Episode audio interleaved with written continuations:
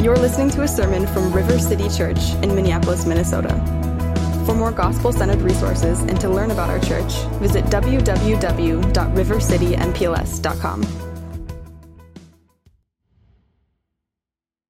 All right, come on back to your seats if you would. Grab some final coffee and pastries if you want.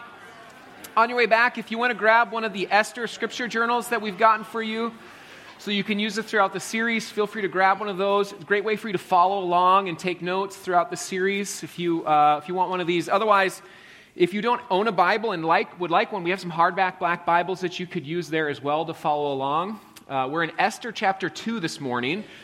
We're gonna, the sermon will focus on verses 1 through 23, but I'm only going to read verses 5 through 23 here in a moment. We're continuing our series that we've called Ordinary People, Extraordinary God. And throughout the series, we're going to see how God works through his people to do remarkable things. And we have a lot to cover today, and so we're just going to jump right into it. In our passage today, what we'll see is that we are introduced to two of the main characters of the story, and the tension of the narrative continues to build. And so, if you would stand with me for the reading of God's word, as I said, we'll start in verse 5 of chapter 2. We'll read through to verse 23. So, Esther 2, beginning in verse 5 says this Now there was a Jew in Susa, the citadel, whose name was Mordecai, the son of Jair, son of Shimei, son of Kish, a Benjamite, who had been carried away from Jerusalem among the captives carried away from Jeconiah, king of Judah, whom Nebuchadnezzar, king of Babylon, had carried away.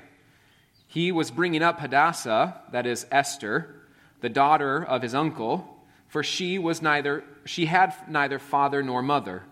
The young woman had a beautiful figure and was lovely to look at.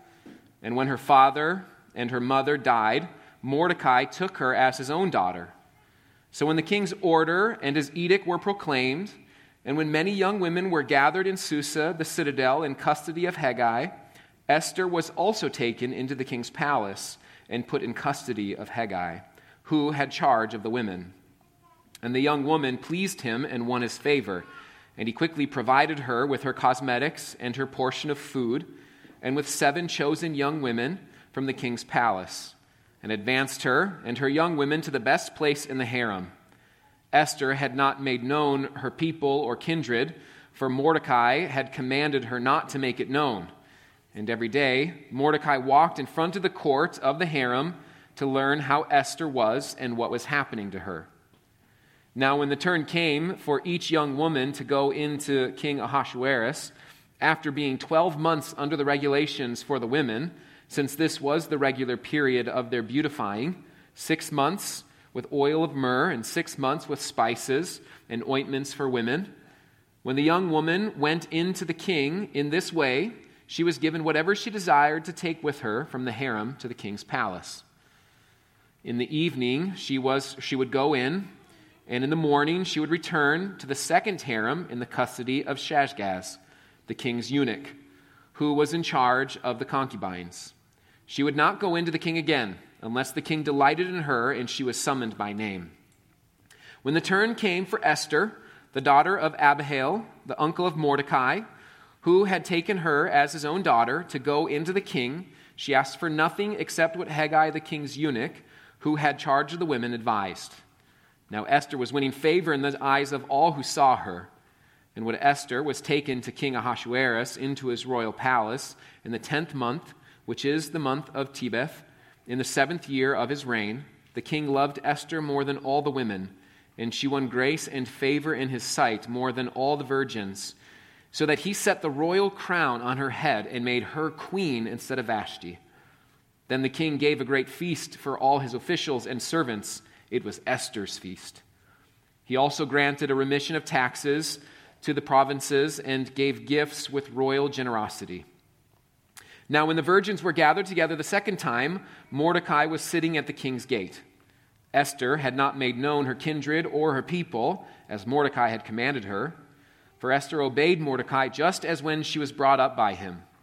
In those days, as Mordecai was sitting at the king's gate, Bigthan and Teresh, two of the king's eunuchs who guarded the threshold became angry and sought to lay hands on King Ahasuerus. And this came to the knowledge of Mordecai, And he told it to Queen Esther, and Esther told the king in the name of Mordecai. When the affair was investigated and found to be so, the men were hanged on the gallows, and it was recorded in the book of the Chronicles in the presence of the king. This is the word of the Lord. We'll grab a seat and I'll pray for us. Father, we thank you for the gift of your word. We thank you that in it we do learn about who you are and what you have done for Israel. And here we see the way that you are working behind the scenes to bring Esther to this place, that one, one day she might intercede for your people. So, God, I pray now as we read this and study it and try to learn what does it look like for us to live a life in exile in this current age, God, would you help us to know how to be faithful to you and to respond well? God, would you help us to see what it, what it is that we would not see if not for your Spirit? Open our eyes that we would behold the wondrous things found here in your word. We pray this in Jesus' name. Amen. In February of 2022, Aaron Renn wrote an article called The Three Worlds of Evangelicalism, published in First Things. And at the end of his first paragraph, he wrote these words Where once there was a culture war between Christianity and secular society, today there is a culture war within evangelicalism itself.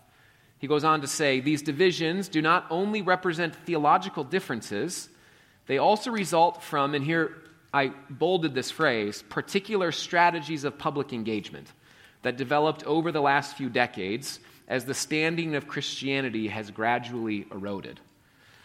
Today, I'm not interested in waging war through my preaching in this way. However, his statement represents one of the realities that we all feel together.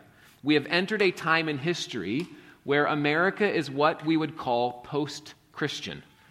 However, his statement represents um, one of the ways that we have fought with each other over, at times, maybe the wrong things. But we ask ourselves, how do we engage publicly? Those who follow Jesus are wondering what that means for them. How are we meant to live in a post Christian world? In Renn's article, he suggests that our journey to becoming a post Christian nation has gone through three distinct stages over just the last 30 years. Before 1994, society was mostly positive toward Christianity. From 1994 to 2014, it was neutral toward Christianity. And beginning in 2014, we entered a time that he calls the negative world, in which culture was mostly negative toward Christianity. He then attempts to track the different strategies that Christians have used to engage publicly in response to these movements and why it has led to so much infighting. And here's why that's relevant for us today. One of the questions we are asking ourselves is how do we live as followers of Jesus in a post Christian America? Where our way of life is at times thought of as odd, our views of life at times thought of as foolish, and our commitments sometimes thought of as evil. Last week, I made the comparison to our current cultural moment and that of exile. The Bible often uses the picture of exile for the life of a Christian, and many have argued that the stories of exile in the Old Testament, like this here, Esther, are helpful as a model for us to make sense of how to live in our cultural moment. And one of you even reached out to me with questions, great questions about how it is that we live in exile because there can be many misunderstandings around this and even maybe, maybe misconceptions. If we are in exile, does that mean that we are just weak and incapable of any agency in the world? Or that we should not advocate for God's moral vision in the world? Does it mean that we should be oppositional and at times become antagonistic toward those who might even be hostile toward us? Well, life in exile is not simple. It's not simple enough to just give you a one word answer or one phrase answer. Christians in America are trying to find their footing as culture shifts at a rapid pace. And based on Renn's article, we went from a society that was positive toward Christians to one that is negative toward Christians in just 20 years. In the scope of history, that is a rapid pace of change. And Christians are unsure of how to get their footing. Throughout this series, we're going to try and help give you a positive vision of how we live in exile. We are not weak and passive, nor do we need to become antagonistic. In our passage, Esther uses the agency she does have and she partners with God to become queen. And Mordecai uses his agency to uncover a plot to murder the king, which will become very important later in this story. And so, the primary message of the sermon today is this that our agency in exile requires us to intentionally trust and respond to God's initiative in the world. Our agency requires us to intentionally trust and respond to God's initiative.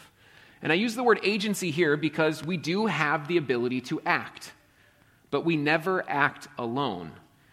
It is evident throughout history, even as Mordecai and Esther display their agency, they do so in a way that reveals God's initiative throughout the story.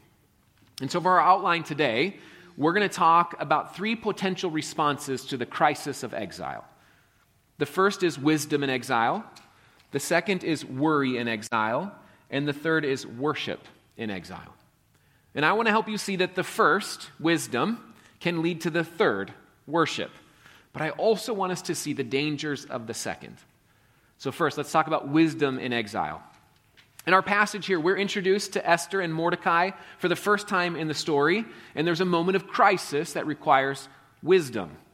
In verses 1 through 4, the king is or his anger from chapter 1 has gone away, and he realizes that he misses his banished wife, Queen Vashti. So his advisors suggest that he finds a new queen. And so he starts this elaborate plan to gather young virgins from all over the land and choose from among them. And many of these vi- women would spend one night with the king, never to be called on again unless the king happened to remember them.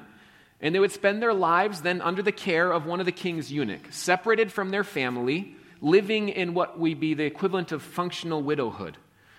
This is not a good life for them. And this builds the tension because Esther is gathered up with these virgins. Esther was beautiful, as it says in verse 7. She had a beautiful figure and was lovely to look at and she was also wise and shrewd.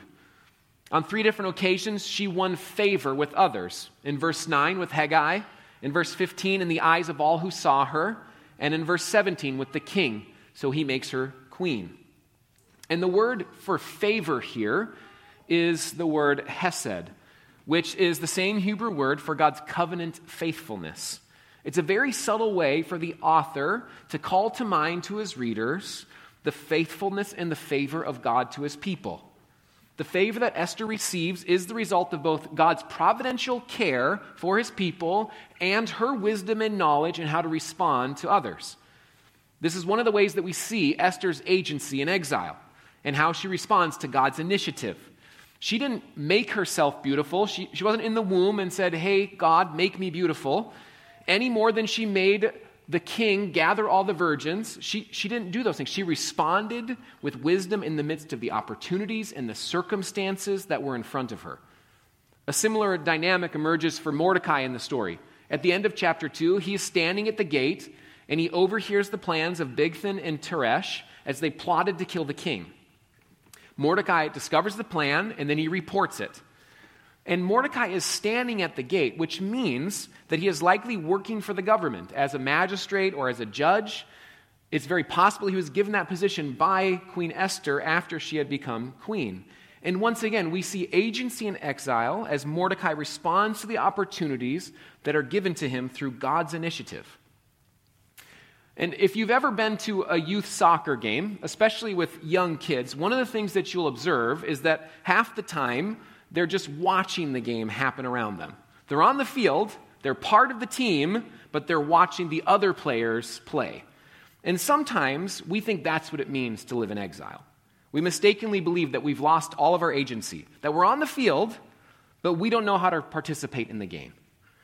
In both Esther and Mordecai, we see examples of people who use the opportunities that God had given them through their initiative, their wisdom, and their excellence, they're able to earn the favor of those around them and position themselves for the work that God wanted them to complete. So, contrary to some of the teaching and mischaracterization, life in exile for the Christian does not mean passivity and it does not mean weakness. We are meant to pursue excellence in exile. Our agency will require us to respond to the initiative of God in our lives and the opportunities that He gives us. If you're a young professional in the room and maybe in your first career, let me encourage you. Excellence in exile means that we are not content to simply hide among our coworkers. In the rise of narcissistic leadership trends and a despairing financial outlook, it is reported that many young people struggle to be motivated because they are unlikely to have the financial stability of their parents.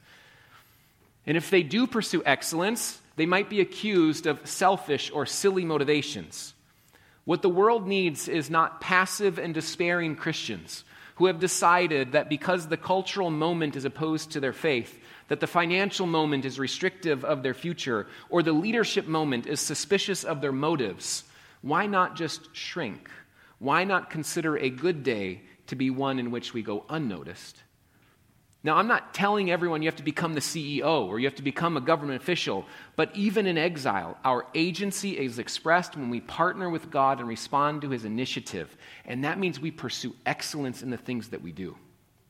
This is also true of the educational environment. There is a massive disruption happening in the realm of education. We do not need to despair in our cultural moment. As those who follow Jesus, we can use our agency and pursue excellence and take seriously the education of the next generation.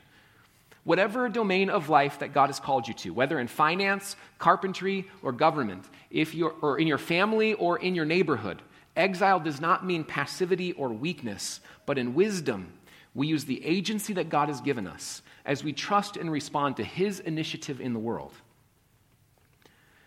The reality is that for many Christians, wisdom is not what defines the response to this exilic moment. Worry is their dominant response. And so we'll talk about the second response to exile, which is worry in exile. There are many reasons why this could have been the case for Esther and Mordecai as well. Let's consider the perilous nature of the situation in which they found themselves.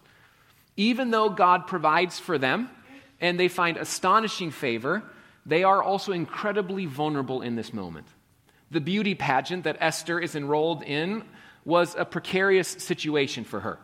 The regimen for beautification, the extra food parcels, and the adornments may have appealed to some women, but for any virgin taken from their home to be entered into this pageant, this was not a great life. And even if you won, that meant you became the queen which we saw in chapter 1, was still not a great situation to be in.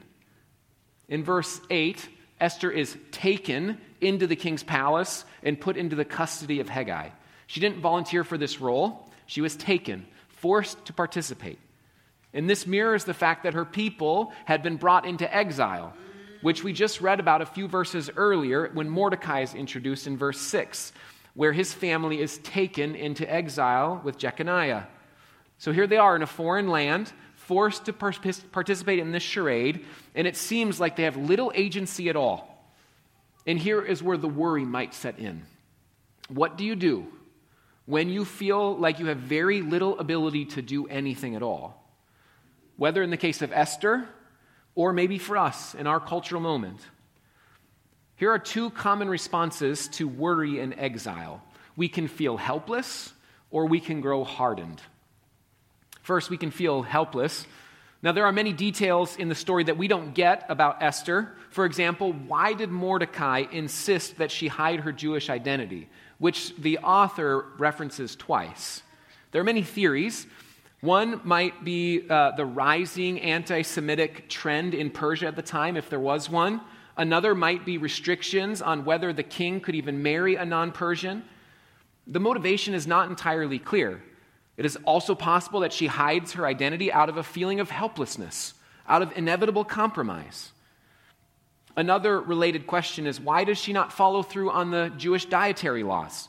Daniel and his three friends, they get themselves into conflict with the Babylonians because they refuse to compromise on the dietary laws. However, for Esther here, this isn't an issue. When given the food parcels by Hegai, she eats them, or at least everything we can tell she does. Maybe she thought that if she became queen, she would need to eat with the king on a regular basis, and was, it was inevitable. She was helpless to keep these dietary laws anyway. We, we don't know all the motivations. And in fairness to Esther, these moral questions are far more complicated than simply saying that she felt helpless, so therefore she compromised, and she should have been more faithful like Daniel. She does not ultimately abandon her Jewish identity. She maintains relationship with Mordecai. She advocates for her people at great risk to her own life in just a few chapters. The book of Esther is not trying to tell us whether her decision to hide her identity was good or bad, only that it happened. The book is trying to tell us that in the midst of a situation that feels helpless, it never truly is. We will be given opportunities to express our agency as we trust and respond to God's initiative. The other response is to grow hardened.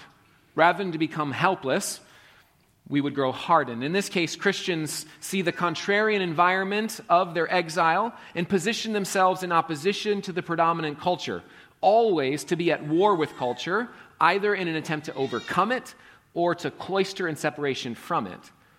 And people who want to harden themselves against culture naively appeal to Daniel because at least three different times Daniel and his friends showed defiance in exile. First, they refused to give up Jewish dietary laws and are tested by the king's steward at risk of their own lives. Second, Shadrach, Meshach, and Abednego famously refused to bow to the golden image and are thrown into the fiery furnace. And third, Daniel violated the law by continuing to pray three times a day, and so he was thrown into the lion's den. In each of these examples, Daniel and his friends displayed remarkable faithfulness to God in opposition to a culture that was contrarian to their faith. And in each example, God showed remarkable faithfulness to them. So, people who favor a hardened response to the culture around them will appeal to Daniel and his friends rather than Esther. But that would ignore the fact that Daniel and his friends were always respectful, always deferential to their government, never looking to pick a fight, and often rewarded with high positions of leadership in government. Like Esther, they found favor with their king. Esther and Mordecai do not grow hardened any more than they are helpless. Daniel and his friends are deferential as much as they are defiant. The strategic and moral decisions that God's people have to make in response to a post Christian culture will not always be easily discerned. We should not be overly simplistic, and our response should neither be helpless nor hardened. Both of these responses betray the same root cause in the end.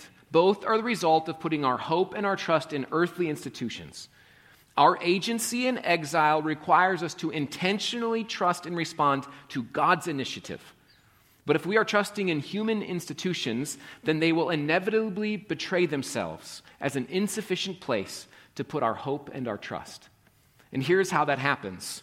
If there is nothing outside of creation that is going to define good and evil for us, value, worth, and meaning, then something in the created realm must do it for us.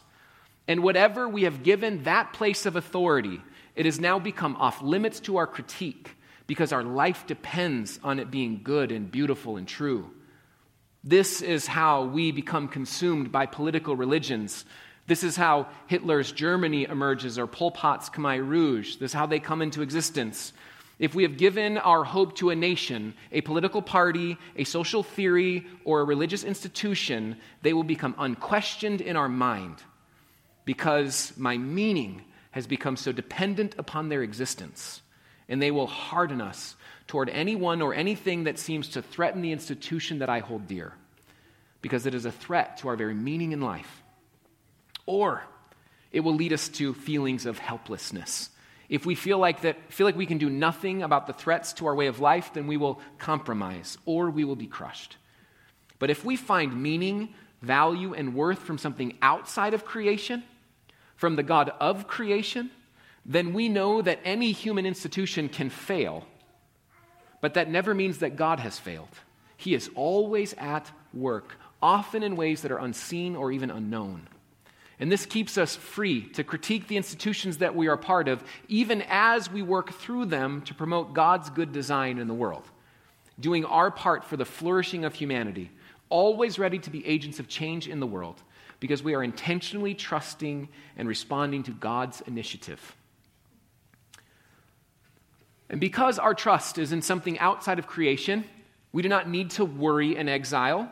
We can use the wisdom that God gives us and it will lead us to the third response worship. In all of life, or if all of life is lived in response to God, then all of life is lived in worship. And our lives in exile can be a constant display of that worship. Now, let me give you three characteristics of Christians in exile that display our worship of God humble, hopeful, and happy. First is humble. Worship in exile means that we know our need and we trust in our God. And because we trust in our God, we are radically independent of the constraints that human institutions want to put on us. We are always free to critique them because this world is not our home. And because we know our need, we are radically humble. We are humble enough to listen to others, believing they have something good to offer. We are humble enough to interrogate our own hearts as much as we do others. Something that is fundamental to our doctrine as Christians is that we are imperfect people, which means that even if we are right about Jesus, and even if we are right about God's moral vision for the world, and we believe that we are, that doesn't mean that we're right about everything or that we are capable of always living up to even our own standards. And something else that is fundamental to our doctrine is that God created the world good and He put His image inside of all people. And because of His common grace in the world, even people who reject Jesus will have good things to contribute at times and will at times live up to our standards even better than we do. All of this should produce humility in us. When we think about life in exile, how to live as Christians in a world gone mad, we should be marked by humility. Not weakness and passivity, not helplessness, but humility. The second is hopeful. God's people were sent into exile with a promise given through the prophet Jeremiah that God would eventually bring them home. Esther and Mordecai would have been familiar with this promise, and I wonder what they thought when Haman made a threat upon the lives of every Jew. Did they question whether God would, in fact, bring them home? Did they wonder if God would deliver them? We worship a God who has always redeemed situations that felt entirely lost. This is one of the primary themes of the Bible. God's people are in a situation that feels helpless, all seems lost, but it never truly is, because with God there is always hope the early part of the book of Esther is building the tension for us as a reader. Over and over, they find themselves in helpless situations. Mordecai's family is brought into exile. Esther is taken from her home. All the Jews, Jews are threatened with death, but they are never without hope. We live in exile as people with hope because when all feels lost in the world, God intervenes. That is what Jesus' disciples felt after he was crucified, they thought they had found the Messiah, the one who would bring God's kingdom and set all things right in the world. But he had just been murdered. He was dead, buried in a grave. And in Luke 24, there's this compelling scene in which two of Jesus' disciples are walking on the road to Emmaus. And Jesus started to walk down the road with them, the risen Jesus walking down the road with them, but they didn't know who he was. And they looked sad. And so he asked them, why are you sad? And they responded by saying, Haven't you heard about all that is happening? That Jesus of Nazareth was condemned to death and crucified? And in verse 21, they say, But we had hoped he would be the one to redeem Israel. These poor men, they had believed that Jesus was the Messiah, the one to redeem Israel, but he had died. And here they are, three days removed from his crucifixion, wondering what God was going to do. And what a common experience we can all have. Not in response necessarily to Jesus' crucifixion, but in response to life's circumstances, wondering if God is going to do something about the situation. How is God going to redeem what feels so lost? How is He going to work for the good of those who love Him? What happens when you're in exile and it seems like you have no ability to fix the situation? What happens when sickness ravages your family and you feel helpless to do anything about it? I want to encourage you even to stop for a moment. Imagine you're walking down the road and your mind is consumed by whatever is making you feel helpless right now. And Jesus is there beside you and he says, What is making you so sad? And you think, Well, because I thought God was going to redeem this situation. I thought he would repair what was broken. Now, I cannot guarantee that God will redeem your situation in the way that you want, but I can encourage you to put your hope in the God who does redeem. The men who were walking with Jesus were blind to the fact that they were walking with the risen Savior. They did not realize that their hope was, in fact, secure. They had, in fact, found the one who would redeem Israel. And when they got to where they were going to go and stay the night, they sat down at the table, and Jesus broke bread and he gave it to them. And when he did, their eyes were opened, and they saw him, realizing that the one in which they had put their hope was, in fact, alive. It is easy to be blinded by our helplessness, to be hardened by those who are antagonistic to our faith, but we worship the risen Jesus, not the dead Jesus. That is a constant reminder that God is victorious. This world is not our home, and we are never without hope. Worship in exile means we are people of hope. Our humility and our hope free us also, then, third, to be the happiest people on earth. Not happy, clappy, fake happiness, but deep and abiding joy. Because whatever comes our way, we have a God who gets the last say.